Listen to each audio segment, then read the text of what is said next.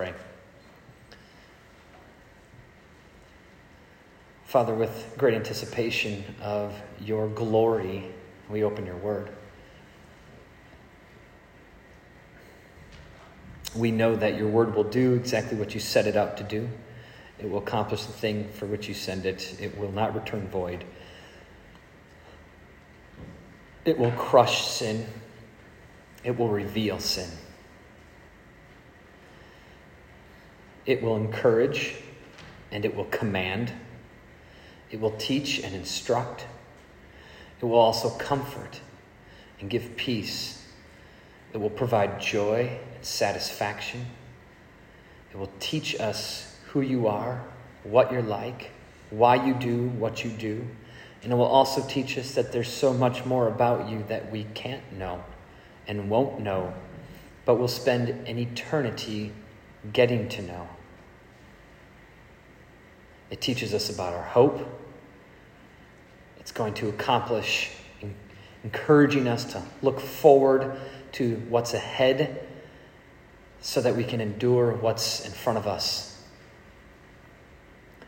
So we are needy of your word. Like a child who falls on the sidewalk and scrapes their knee and cries for mommy or daddy, we also cry, Abba, Father. We need you. We need your word. We need to hear your voice. We need your comfort. We need your peace. We need your encouragement. We need your truth. We need stability. We're desperate for you. And if we don't know that we're desperate for you, then create in us desperation for you. So we trust in the powerful working of your word this morning. May I simply be an instrument, and may all of our ears be open to you as your Spirit speaks and works. In Jesus' name, amen.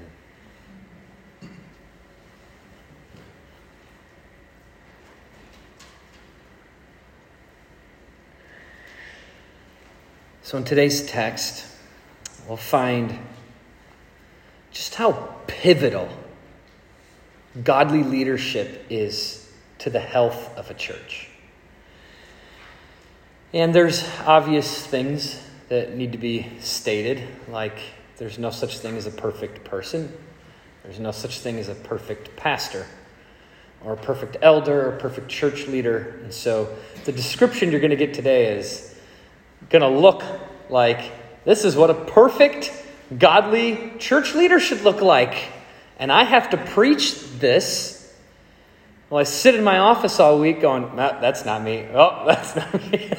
like, there is a legitimate struggle to look at some of these requirements to being a godly man. And you don't have to be a church leader to, to find these things as important or, or, or to understand them um, or to understand what, why they're here.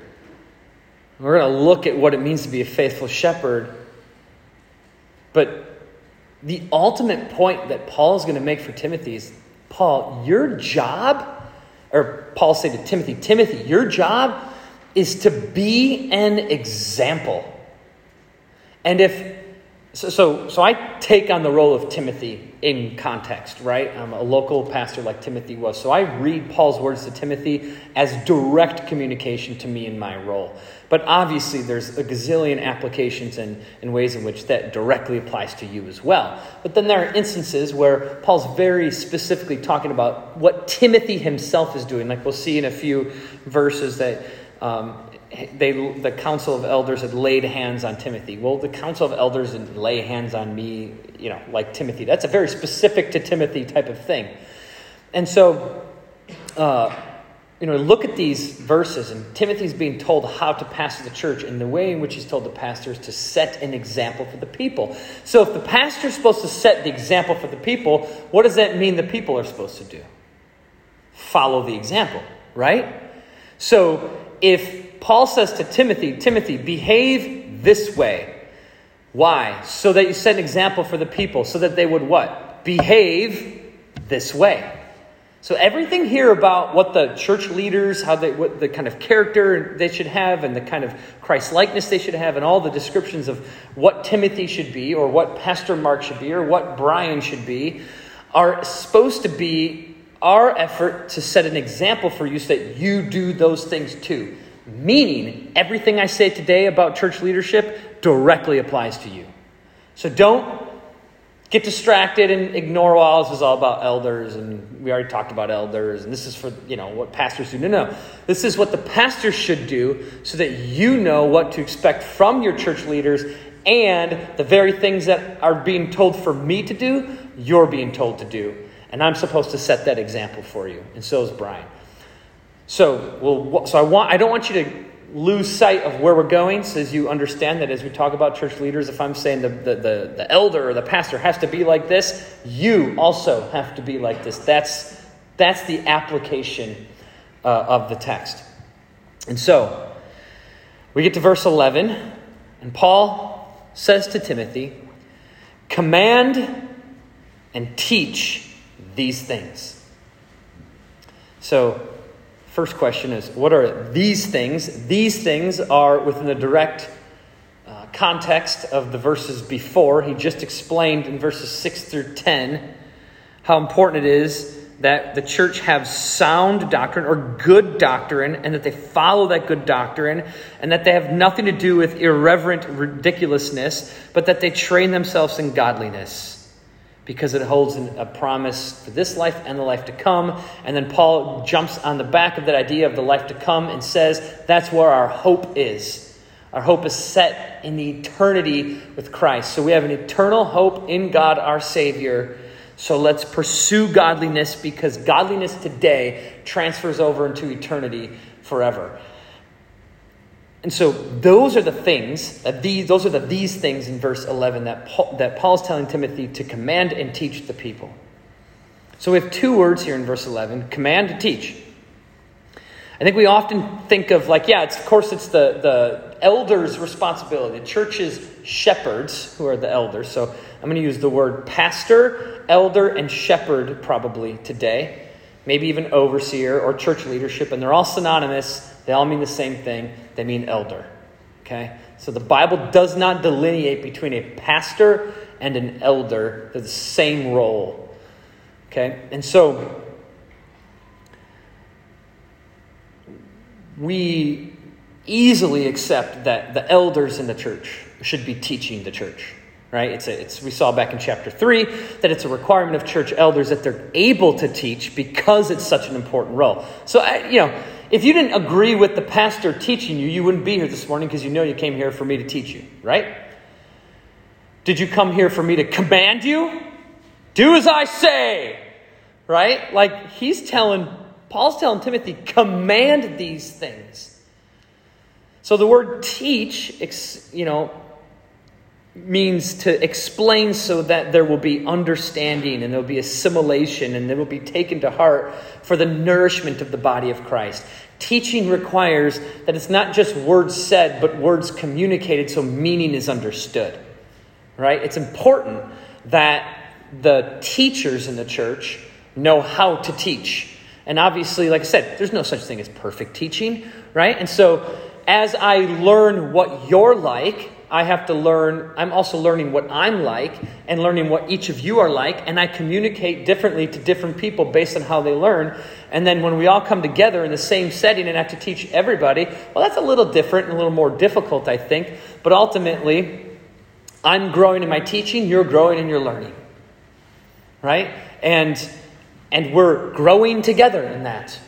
And that's an expectation from the church. No one struggles with that. And, and the things that Paul is telling Timothy to teach are vitally important. The emphasis on godliness in this life with our eyes and hearts and minds set on their eternal hope in Christ. That truth covers so much of the Christian life. But then we have this other verb, which is command. And the, the interesting thing is, the meaning of that verb is actually far more intense than the word command in English is. The Greek word literally means to pound in. And I don't know you about you, but like when I first read that, I was like, when I think of pounding something into somebody, I think of like grabbing them by the collar and punching them, like really pounding it in. You know, that's a little too violent and a little unnecessary. So I don't think that's the best way to describe pastoral ministry because that shouldn't be the way it is. But the uh, concept of pounding in is ensuring that what is taught is followed, that it sticks. There's another place in scripture where this same greek word for command is used in acts 5.28 after the apostles are preaching the gospel and the council and, and, and, and the high priest take them captive and, and bring them in and, and, and they say we gave you that word gave is the same word as command here in verse 11 we gave you strict orders not to continue teaching in jesus' name that's a negative usage of the word, but it shows you the severity of the word that this idea of command, this Greek word for command here, conveys strictness, hence the meaning to pound in.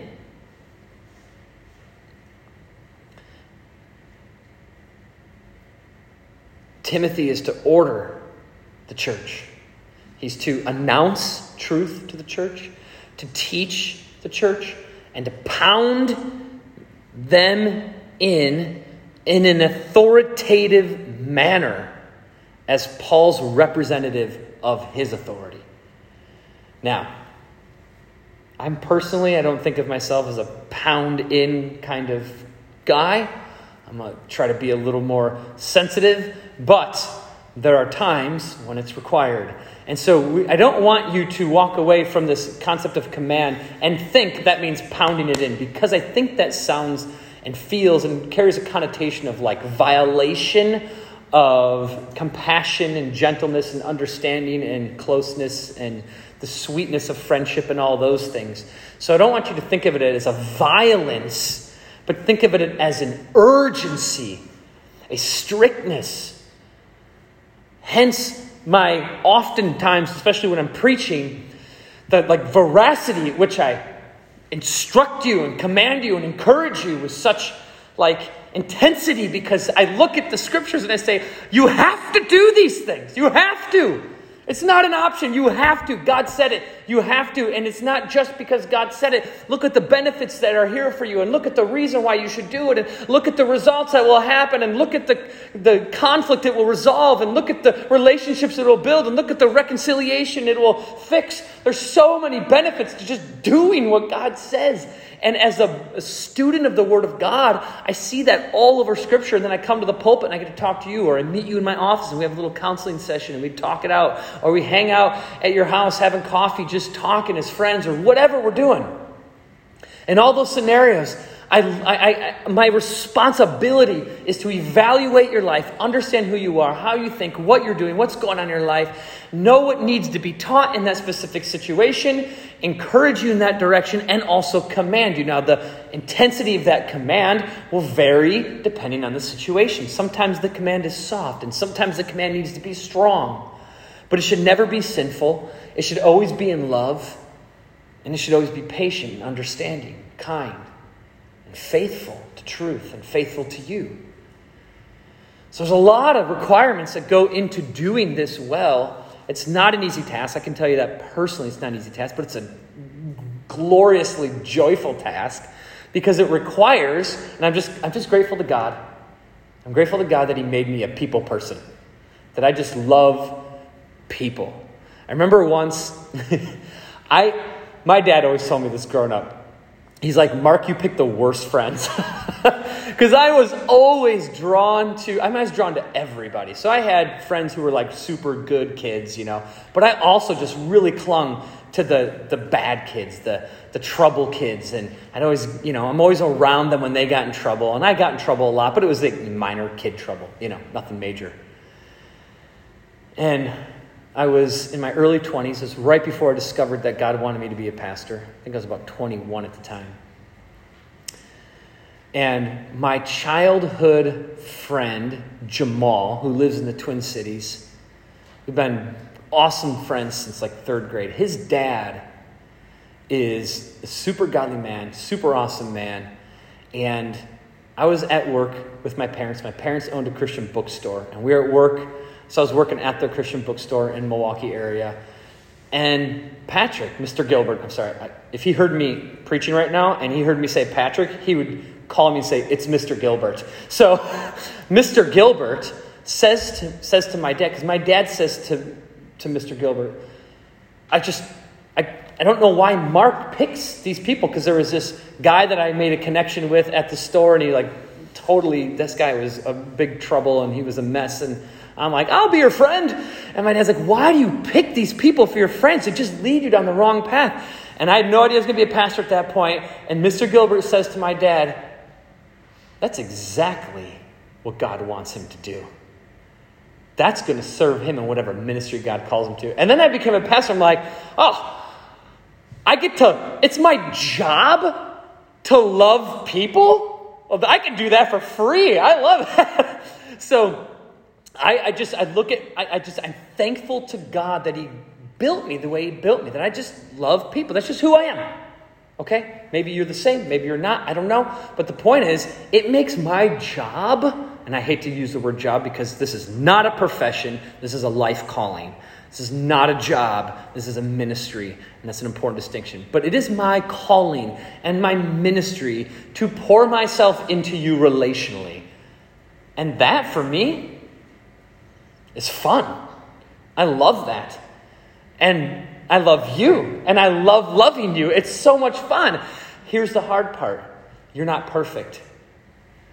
Here's the extra hard part neither am I. And I have to bring in my imperfections and understanding of the word into your imperfect life and still love you and relate to you in a way that leads you to Christ and still maintains a healthy relationship with you. That is incredibly difficult to navigate. But you have a responsibility in that too, which we'll see when we get to Hebrews today. And what we see here, and if you were to look back at verse 6, in verse 6, Paul said, If you put these things before the brothers, you will be a good servant of Christ Jesus.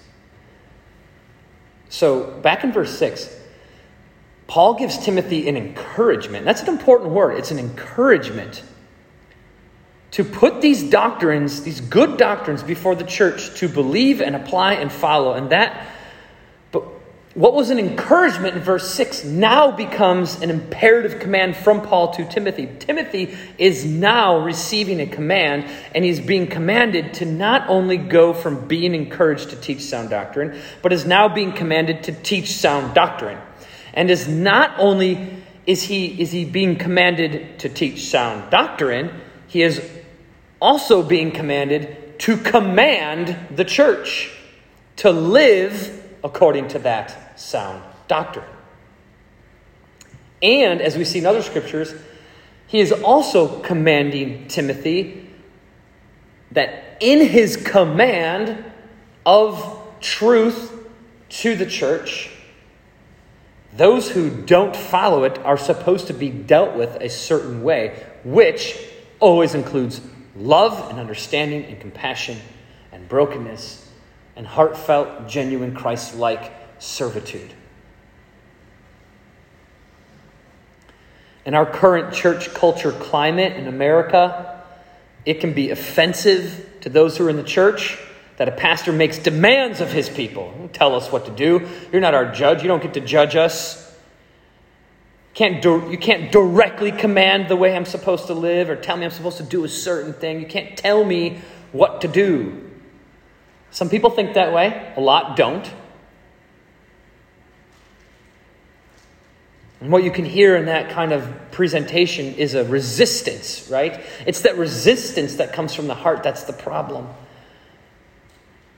And to a lot of people, that kind of leadership pushes back against the false notion, and I call it a false notion on purpose. This false notion that is present in some churches that church leaders, elders, and pastors must be so gracious that they act without judgment so that, so that they don't offend anybody.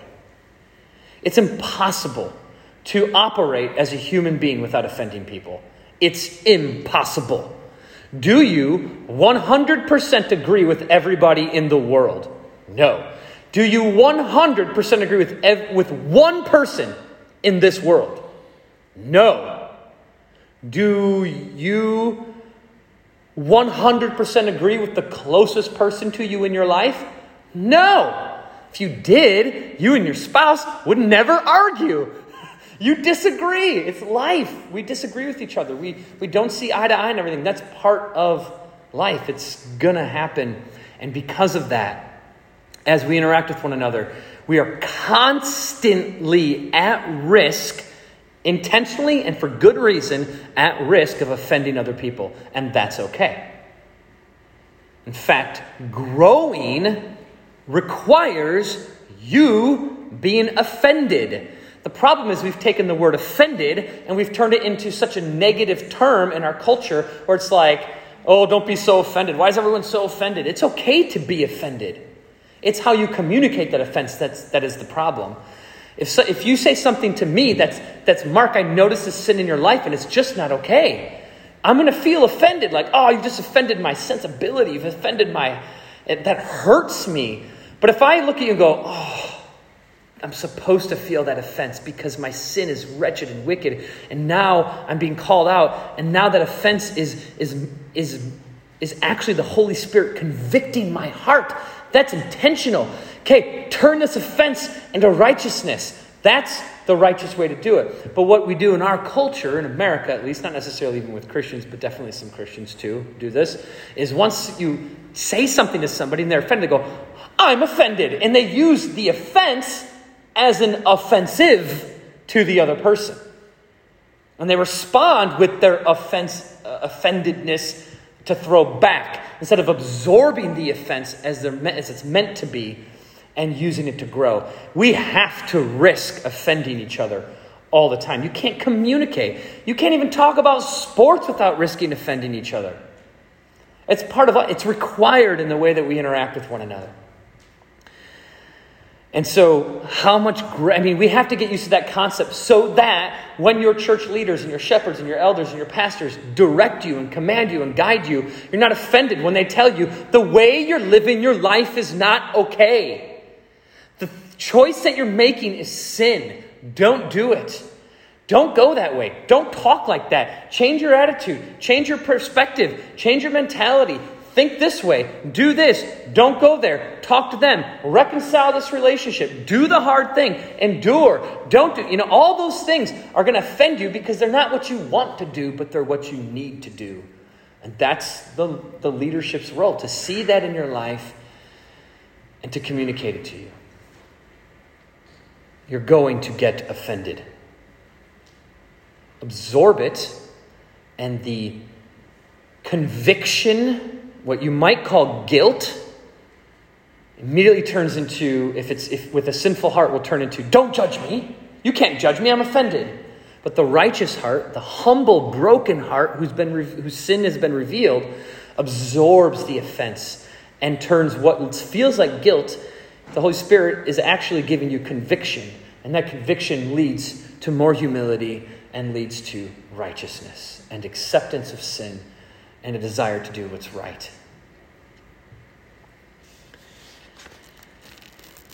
And this teaching that the elders are commanded to command the people, this teaching that the elders are commanded to command the people to follow Christ, to understand doctrine, and to obey God's word with their hope set on Christ, is not only taught in 1 Timothy. In Hebrews 13 17, the author says this Obey your leaders and submit to them.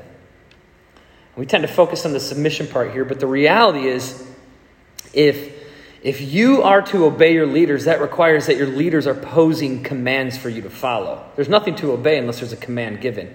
So if you're obeying your leaders, that means they're giving commands. So there's a teaching that underlies this command. This, this command is for you. Your responsibility is to obey your church leaders and submit to them. Paul's telling Timothy, well, your responsibility is to teach them and command them so that they have something to obey. Here's the thing, and here's the problem, is a lot of pastors take that authority and they go, I can command the people to do whatever I want. That is not what Paul is teaching Timothy to do. What commands is Paul, I'm sorry, what commands are Timothy, is Timothy supposed to give the church to follow? The commands of Scripture.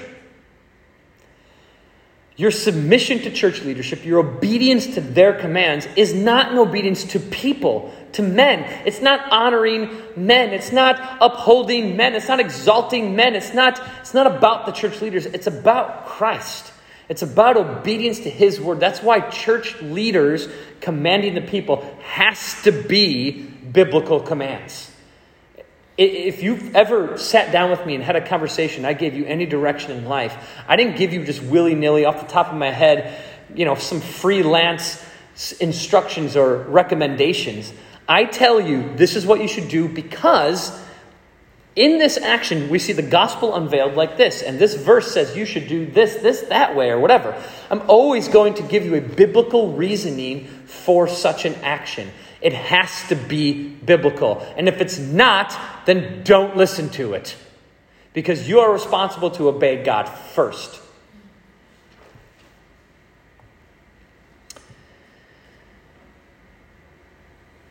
That kind of command from your church leadership is not unbiblical. It's biblical for your elders and pastors to command you and direct you and teach you and hold you to the expectation that their words and their teaching and their direction and their guidance and their commands are followed and obeyed by you. You should expect me to hold you accountable to obeying what we teach. You should expect that because that's what Scripture's saying. And if I die tomorrow, this has nothing to do with the individual person. It's about the role. If I die tomorrow, someone else takes over. Same person, same thing with that person. And that person should be saying the same things I'm saying. Which is what Paul gets at in chapter 6, verse 3. If anyone teaches a different doctrine and does not agree with sound words of our Lord Jesus Christ and the teaching that accords with godliness, he's puffed up with conceit and understands nothing. Meaning, the teacher should be teaching the same thing. Because it's not about the person, it's about the truth, it's about the word, it's about Christ. And he is the same yesterday, today, and forever. Now, there are obvious reasons why this kind of leadership could worry a Christian, right? If a leader is abusive or controlling or domineering, well, then obedience to their commands will begin to feel like disobedience to God. You'll feel the tension in the air of ungodly people doing ungodly things and directing and pushing in ungodly ways that don't match up with the Word of God, or you'll see God's Word start to get manipulated. That's why it's important that you also are in the Word, that you are filled with the Spirit, discerning truth from the lies to hold your leadership accountable. I was told last week, someone said, Hey, I think you did this thing wrong. And I was like, Fine. I wanted to be like, no, I didn't. But I was wrong. And they were right. And I was like, yeah, that's true. I guess, I mean, just gotta, like, I don't have it all figured out either. I'm along on the same ride with you guys. I'm not exceptional in any other way. Brian isn't exceptional in any other way. We're different and unique. We have our own unique gifts from the Holy Spirit that, that the Spirit's using. That has nothing to do with me. You know? And so, and that has nothing to do with, with Brian as an elder and if one of you men become an elder, that you're not special. I'm not special. We're just instruments of the Lord doing his work. Right? And we all have to fall in line with our specific role. And so when pastors are abusive and controlling and domineering and pushy and offensive for the sake of being offensive or crass and rude or any other like ungodly type of leadership, there's a fair concern from the body of Christ to resist the commands of that pastor or that elder. Now, I, I do have another response for that, but I'm going to give you this response first. This is why it is imperative that the shepherds of the church themselves obey 1 Peter 5 2 through 3, which says, Shepherd the flock of God that is among you. So this is Peter talking to the pastors.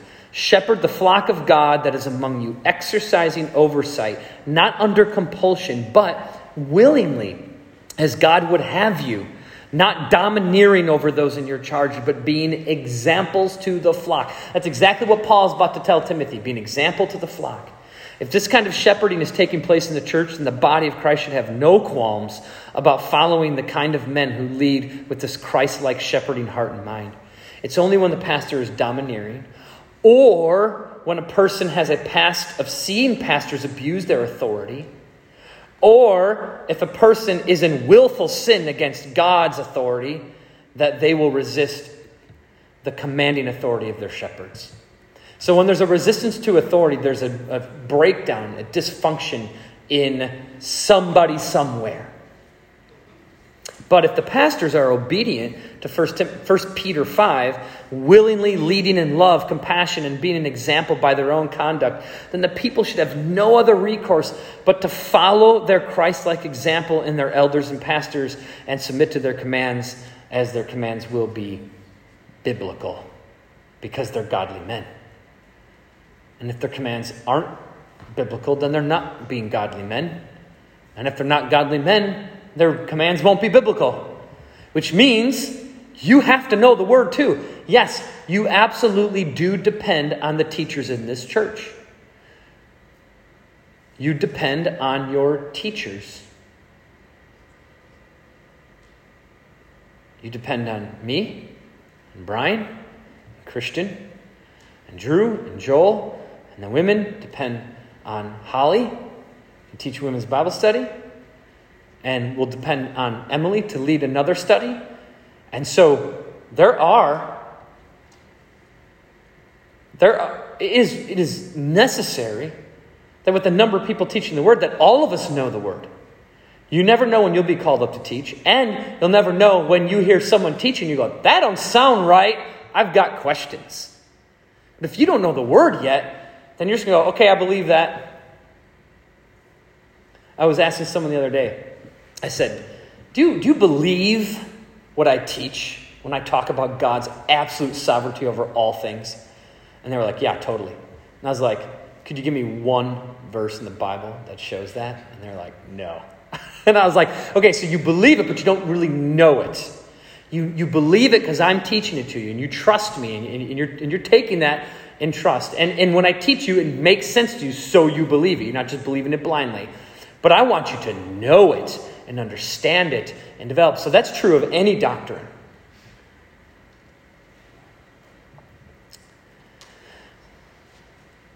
And so it requires that the church not only knows the word, but that the church, in knowing the word, will read verses like this, where, oh, I'm supposed to obey my leaders and submit to them.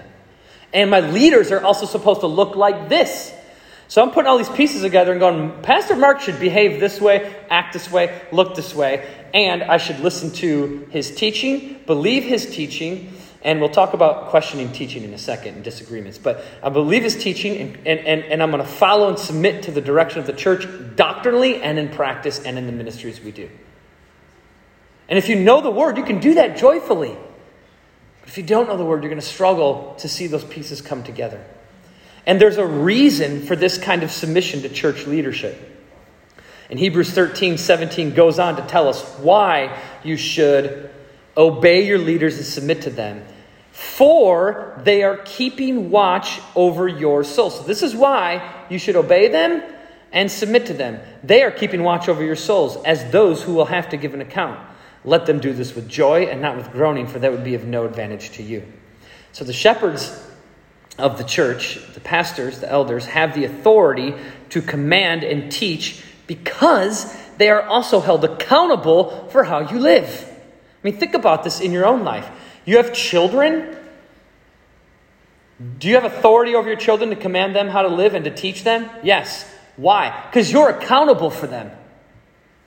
And if your child goes and does something really stupid, what do you think the police are going to do when they bring your kid back to your house? They're going to say, Is this your kid? Yeah, well, he's your responsibility. Your kid just did this, this, or that. That's on you, dad. Right? And we know that's on us as parents. So, authority is related to accountability. You're, account, you're, you're accountable for how your children behave, you're accountable for how your children grow up and are raised.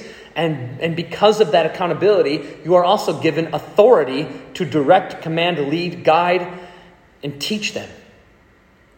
It's the same principle in the church. The elders are accountable to the, for, for your spiritual well being.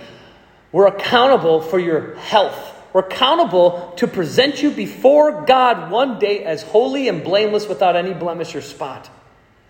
That we sanctify you in the washing of the Word by the power of the Spirit. The truth of God's Word is by communicating to you the truth of God's Word and giving and directing you according to His commands. That's a responsibility. And because we're held accountable to that, God also gives that same role the authority to communicate in a certain way, to teach and to command.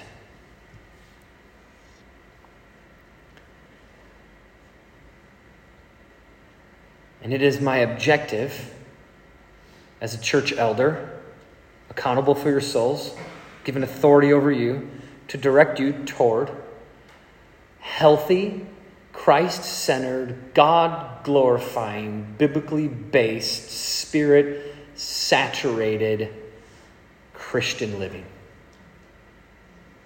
That's what I want to see you live. A healthy, Christ centered, God glorifying, biblically based, spirit saturated Christian life. That's my goal for you. That's my objective for you. I teach with that in mind at all times.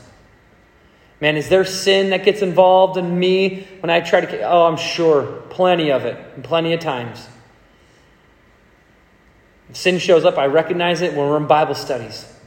I'll come across the word and I'm like, I don't know what that means, and I'm not prepared to talk about it in front of everybody right now. and, I'll, and I'll think to myself, don't let him know. Don't let him know. Don't let him know you don't know. And I'm like, let's just skip over that word and come back to that later. Because my pride is like, don't look like you don't know. That'll diminish your authority. And then the Holy Spirit's like, or it will show your people that this is not about you and that you can be humbled too, as they should be, and that we're here to learn together. And it's not about me knowing, it's about us growing. And don't you think me being like, I don't know what this means, what do you guys think, would produce a better atmosphere for growth than me being like, it says this, and I just take a stand on something I don't understand? Of course. So there's a characteristic to the leadership that's required as well. And what's most important to understand here is revealed to us in 1 Peter 5. I just read for you 1 Peter 5, 2 through 3. But now we see in verse 4 that after commanding the pastors how to shepherd, Peter says, And when the chief shepherd, that's Christ, and when the chief shepherd appears, you will receive the unfading crown of glory. So Peter makes a direct connection between the role of the pastor and the role of Christ. Jesus is the shepherd of the church, and the men he places in the church to shepherd the church are taking on a role that is submissive to Christ, but also like Christ's role as shepherd. Meaning, the elders of the church are representatives of Christ to the church. That is why there are so many directions for church leaders in Scripture, so that they are ensured to live a life that is an example of Jesus for the body. And that is why Paul says in 1 Corinthians 11 1, Be imitators of me as I am of Christ.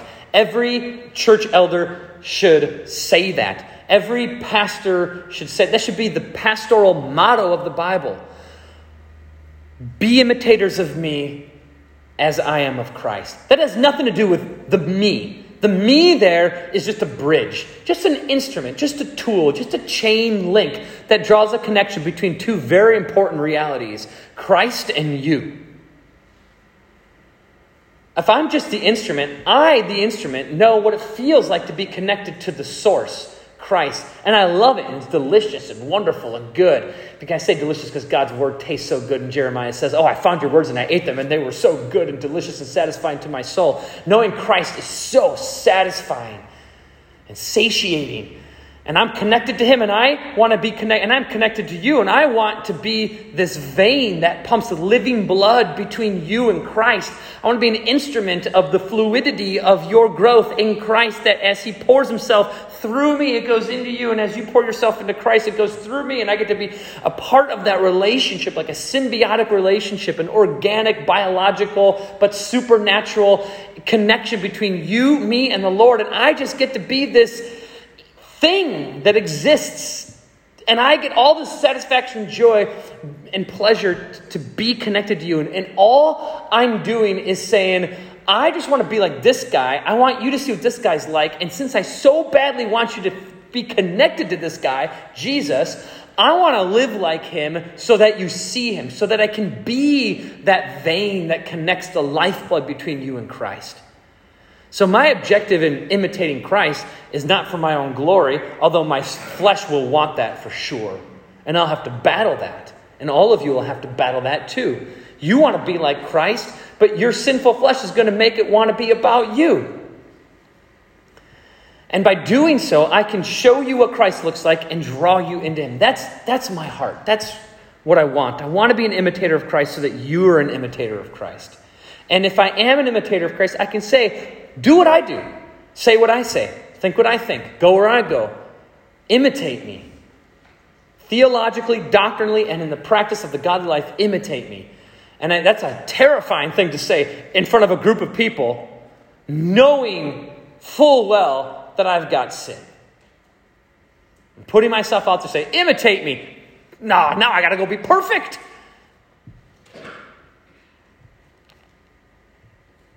I'm grateful for your grace and my imperfections. But we all want to be a little more like Christ. So the authority of your church leaders is not meant to point you to the greatness of great men. Never.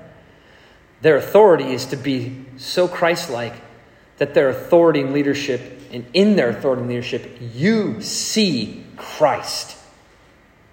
And never forget who your Lord and Master is. That is why a domineering pastor won't make much progress towards a holiness in his church. He's not going to have a healthy church because he's not going to be revealing Christ in his leadership. And without Christ, the church cannot grow. So, this is why Paul goes on in verse 12 to say this Let no one despise you for your youth, but set the believers an example in speech, in conduct, in love, in faith, and purity.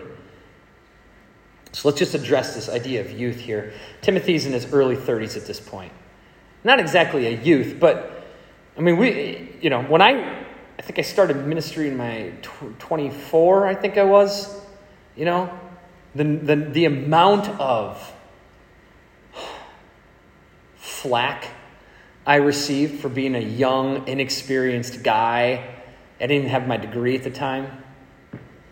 And every single thing I did wrong got picked apart for my age. Oh, you're just young. Oh, you're inexperienced. Oh, that's what you get for not having a college degree. Oh, you know, stuff like that. It's like I, every mistake I made what made people despise me, and there were people who absolutely despised me for it. And they shouldn't have, but I was still wrong and I still sinned, so I understand why they did. But I, I get it. I get what Paul's getting at with Timothy. And, you know, that's in our culture, which is far more understanding of young people. I mean, you've got CEOs of companies who are still in their 20s and they're making billions of dollars. We accept that a lot more regularly than the, than the first century, because in the first century, Greek culture ruled the world. The Greek influence was massive. And in the Greek culture, the wisdom of age was most valuable. So older men were the most trusted. Younger men, idiots, stupid, don't listen to them. They're fools, can't trust them. That was the Greek culture at the time. So culturally, Timothy had an uphill battle to gain support for his leadership, and that is why it's mandatory that his behavior be such a Christ like example so that his age is not thrown in his face for any lack of righteousness, so that he is righteous and obedient and faithful. And in Timothy's authoritative role as pastor, it's mandatory that his life is an example of the person of Christ, not just because of his age, but because of how the nature of Christ is viewed by the church and the world is at stake. His leadership is to be an imitation of the character and quality of Christ's, meaning the pastor must be a spirit filled man, or he will never lead like Christ, at least not for long. And this is vital to the pastor's authority. The authority of the elders to command obedience to God's word does not mean that the people should blindly obey and follow their elders. It, it is necessary that the church communicates well. It is, it is not necessarily a bad thing to ask your leaders why they command certain things, or to discuss disagreements about their commands, or discuss disagreements about their direction or their guidance, or, does it, or to discuss and talk about and communicate disagreements about doctrine. That's not a problem. Agreement is incredibly difficult. We just discussed, I just was just saying before, right? That there isn't one person in this world that you 100% agree with. We're going to disagree with one another on things. That's okay. But then we get to 2 Corinthians 13 11, and what does Paul say? Agree with one another. it's like, what? We can't. He's like, exactly. So what should we do? Work on it. Agreement isn't automatic. Agreement requires other biblical principles being involved, such as Philippians 2 3, which says, In humility, count others more significant than yourselves. Have this mind among yourselves, which is yours in Christ Jesus. So, agreement forms when the church has the mind of Christ. And if anyone has the mind of Christ, they will agree because Christ cannot disagree with himself. So if you have the mind of Christ and I have the mind of Christ and we both have the mind of Christ and we're both filled with the Spirit, we're going to agree. And if we disagree, because we're filled with the Spirit, in humility, we're going to count each other more significant than ourselves and we're going to work towards agreement instead of fighting and battling each other for who's most right. So, disagreement is to be expected, but it takes work. But so also is selfless humility to be expected, which turns disagreement into agreement and therefore into unity in Christ. So it's not, disagreement's not wrong, it's how you disagree that matters. Because I've seen both kinds of disagreements come to me.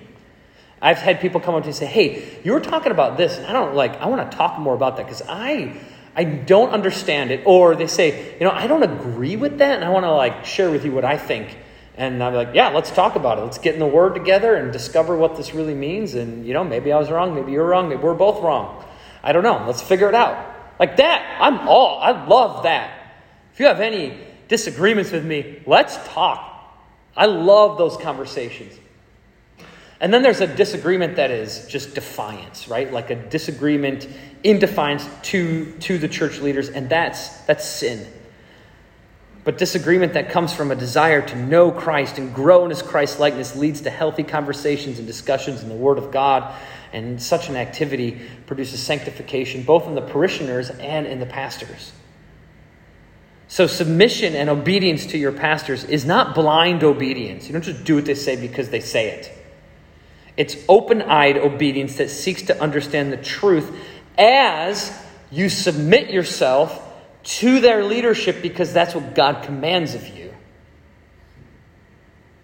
And you do that submission in the process of arriving at agreement in doctrine and practice together. And that is why it's so important that the shepherds, verse 12, set the believers an example. And that example is given by Paul in five ways. He tells Timothy in speech, conduct, love, faith, and purity.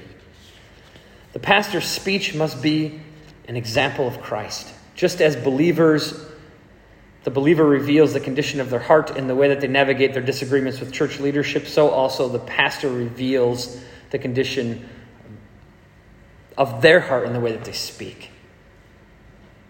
Like the way I talk to you in everyday life should reveal to you my heart. I guarantee you, if I were to really dig in and say, would any of you guys see anything maybe not perfect in the way that I talk or speak that you would say might be some sin underneath that? I bet I could find a few of you who could point a few things out. It is my responsibility to grow in the way that I speak so that I give you an example to follow. Jesus said in Matthew 12, 34 through 37, For out of the abundance of the heart the mouth speaks. The good person out of his good treasure brings forth good. Meaning, if you have a good heart, good will come out. And the evil person out of his evil treasure brings forth evil. When you hear people spewing out evil things, it's because their heart's evil. And he says, I tell you, on the day of judgment, people will give an account for every careless word they speak, for by your words you will be justified, and by your words you will be condemned. Your words don't justify you or condemn you. It's the heart that justifies you or condemns you, and the words reveal the heart. So Jesus is teaching us that the deepest seed in the heart is going to find the light of day in the way we communicate. Therefore, the pastor must have a heart of godliness so that from their good treasure of Christ within they will pour out godliness in their speech. and thus set for the believers an example to follow in the way that you use your tongue. The pastor's conduct must also be an example of Christ, as he is the image of Christ to the church, as a stand-in shepherd for the chief shepherd. 1 Peter 1:15 says, "As he who called you is holy, you also must be holy in all your conduct, because Christ is holy, and the pastor is a representative of Christ." The pastor must also be holy, and in doing so, set an example for the church to follow. This is also imperative because 1 Peter 2:12 says, "Keep your conduct among the Gentiles honorable, so that when they speak against you as evildoers, they may see your good deeds and glorify God on the day of visitation." So your honorable and godly conduct is not just for each other's sake, but also for the sake of those whose only witness to the gospel will be your conduct. The pastor's love must also be an example of Christ. And Christ-like love, according to Ephesians 5:25 and John 15:13, is one of self-sacrificial service to others. Just as Jesus said in Matthew 20, 28, that he came not to be served, but to serve, so also the shepherds of the church must understand and act out their leadership in a self sacrificing service like Christ did, so as to ensure that the body of Christ sees the cost of following Jesus. And then they see the reward in that pastor as he finds joy in his trials and suffering. And he then gives an example to follow in that way too. So that the people see the cost of following Christ is great and I see an example in my shepherds that as they pay the price of that cost to follow Christ, their result is satisfaction in Jesus, pleasure in the Lord, and joy. I want that. And if I have to get if, to get that requires I go through what they're going through, meaning I have to follow them, and it's going to be a similar path that has similar pains, then I'll do it. To know the Lord more and to find to be more satisfied in Him, it's worth it. And I would give you examples of this from my own life, examples of the cost of following Christ. I'm not going to, because I think that if I gave you personal examples, they'd be way too self exalting, and I want to stay away from that. But I'll just say there's plenty of opportunities for us to follow Christ through, as I read earlier in the communion, the thicket of the Jordan, through the rough stuff And it's worth it because on the other side is the promised land. The pastor's faith must also be an example of Christ, and this refers not to belief, but the idea of continued faithful commitment to Christ. 1 Corinthians 4 2 says, It is required of stewards that they be found trustworthy. And the elders of the church are the stewards of the church. God gave me, Grace Church, and Brian, Grace Church, to steward. So I have to be found trustworthy in my stewardship of the church. And that stewardship is meant to sanctify you so to present you as blameless and spotless before Christ by washing you in the water of the word, by the men, by me and Brian and other teachers who teach and command and set the example. And this is the only faithful way to steward the church. And such stewardship requires that the shepherd also lives according to such standards and remains faithful to Christ and his word. And finally, the pastor's purity must also be an example of Christ. This word purity does not explicitly refer to sexual purity, but it is implied because within the context of this letter in chapter 5, verse 2, which is coming up soon, Paul will use this word again to say, treat older women like mothers, younger women like sisters, in all purity. This is the only two times, 412 and 52, the only two times in the entire Bible that this word is used. And so we put it in this context of a pastor treating older women like mothers and treating younger women like sisters, what would be the opposite of treating them like that? Well, it would essentially be, because Paul then mentions purity, obviously, he's saying don't sexualize your relationships with women. Be pure in the way that you relate. See them as sisters. See the older women as mothers. Treat them like you'd treat your mother. Treat the younger woman like you would treat your sister. Feel toward them the way you'd feel about your sister. If someone abused my sister, how would I feel about that? Defensive, protective. If someone was mistreating my mother, how would I feel? Defensive and protective, and now do something about it. And so we should treat each other with a similar affection. And what that does is it prevents us from perverting our perception of our relationships. This concept of purity, as it relates to how the shepherd interacts with the females in the church, obviously conveys this idea that men must see their sisters in Christ as Christ. Instead of sexualizing him. And in doing so, the shepherds will set for the body an example to follow for how we relate to one another and how they view, setting an example for how you view others through the lens of Christ instead of the lens of their own sinful flesh, which will pervert godliness and sexualize relationships that are meant to be platonically Christ centered in nature. So, what does all this mean to you and who are, who are not shepherds and pastors and elders in the church? One, this helps you gauge what kind of men you put yourselves into submission to, and it gives you a biblical lens through which to understand what to expect from your shepherds. And two, the way Paul explains that the pastor is supposed to live his life is proposed as an example, meaning the real aim of this kind of life is that the body of Christ, you follow it. So all of these commands are for you to follow. And yes, I'm held accountable for giving you an example to follow, but even if I don't, you still should. And I'll be held accountable if I don't. And if I don't, and because I don't, you don't, I'm also held accountable for you not doing it.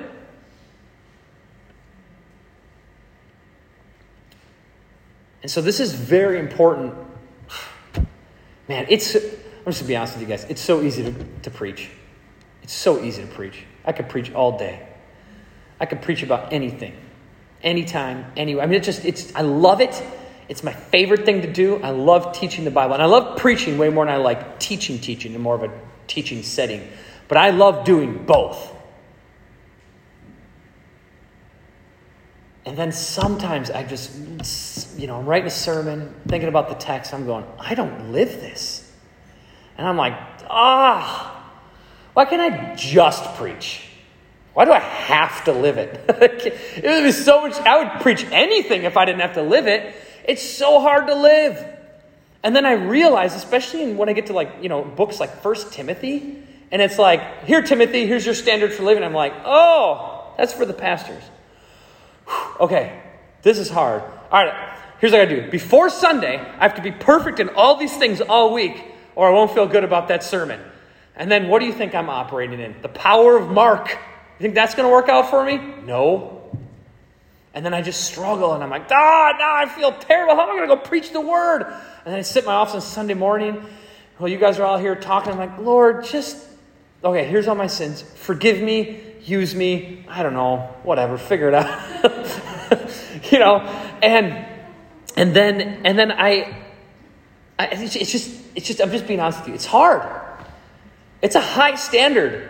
And it's not just a high standard. I recognize all the nuances of Scripture that talk about the consequences of not doing these things and the rewards for doing them and all the in- intricacies that are woven into these things and what that must mean and where does it come from and where is it going and if I do this, this is what's going to happen. I see all of that and I'm like, ah! It's hard not to look at yourself and go, I'm like a mess. I can't get it together. And every time I realize, I'm like, that's right, that's the point. I can't get it together, and neither can you. So if I'm going to try to get it together so that I can present a really good version of Mark before you when I see you on Sunday morning, is that going to benefit you? No, because you know what's coming out of you, out of me? Mark. You know what's not coming out of me? Christ. And what are you going to see? Mark. And you're going to think you're seeing Christ because you're supposed to and then I'm deceiving you. Whether I'm aware or not, I'm deceiving you.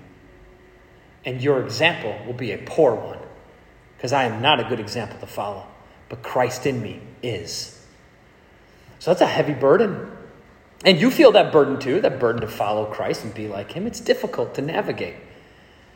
And so the best thing to do, honestly, and this is like this is always an answer to any problem.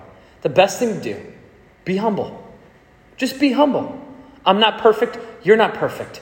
I'm going to screw up, I'm going to make mistakes. I'm going to teach something wrong, someone's going to correct me. I'm going to sin, you're going to correct me. I'm going to make mistakes, you're going to correct me. You know, someone asked me the other day, I was talking to a, a, a very significant church leader um, about all the events that have kind of taken place in our church over the last 18 months to two years. And they said, Did you make any mistakes in that time? And I was like, Yeah, a few. you know, like, he tried to help me understand that, like, you know, you're not perfect in all of this, right? So the only thing you can do is just be humble. I mean, that's the ultimate go to. And from there, God's got a lot of room to work with you. So ultimately, all this faithful Christ likeness in the church will do what Paul said was the aim back in verse 10, which is to set our hearts and minds on our hope, Jesus Christ. And He is our goal, and He is our reward. Meaning, your leaders should not be the focus of your holiness. I mean, I don't want you being like, oh, I like the way Mark preaches. Oh, I like the way Christian teaches. I like the way Brian does this. I like the way this person does that. I, I, that's 1 Corinthians where Paul says, Stop it! Stop talking about which person you like so much. It's not about them, it's about the gospel, it's about the Word of God, it's about Jesus. We follow the Word. All the men who are leading, I mean, you should love those men because they're your brothers in Christ, so that's awesome. But it's not them you're following because they should be following Christ, so it's Christ you're following. And if they're doing a good job, they will not be telling you to follow them. They will be telling you to obey God and follow Christ. Imitate me as I imitate Christ. Meaning your leaders should not focus, should, your focus on your leader should not be on the men, but on Christ, on knowing Christ, on loving Christ, on desiring Christ, on pursuing Christ and that should be the supernatural product of godly leadership because only in Him, not in men, will you find true satisfaction, pleasure, and joy with a mindset on the hope of an eternity with Jesus. Let's pray. Lord, we love you and we thank you for your word. It's very difficult to live this Christian life. It's very difficult to command others to live this Christian life, knowing full well that I struggle with my, myself with it, and also knowing that they have are probably having just as, a, just as much of a hard time with it as I am, if not harder sometimes. And so, um, help us to be gracious and understanding and compassionate towards one another as we struggle through sin, as we try to apply your gospel power to conquer the sins in our lives. Help us to support one another and love each other. Help us to be examples to, to each other, not just pastors being examples, but one another being examples to one another. It's hard, God. You know how hard it is. Jesus, you know how hard it is. You had it the hardest. So help us.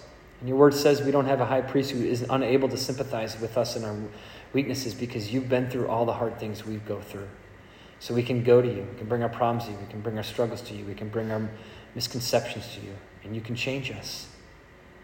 And we can do that together, humbly, in your word. We're just so grateful that you love us. It makes all of this worth it. Pray this in Jesus' name. Amen.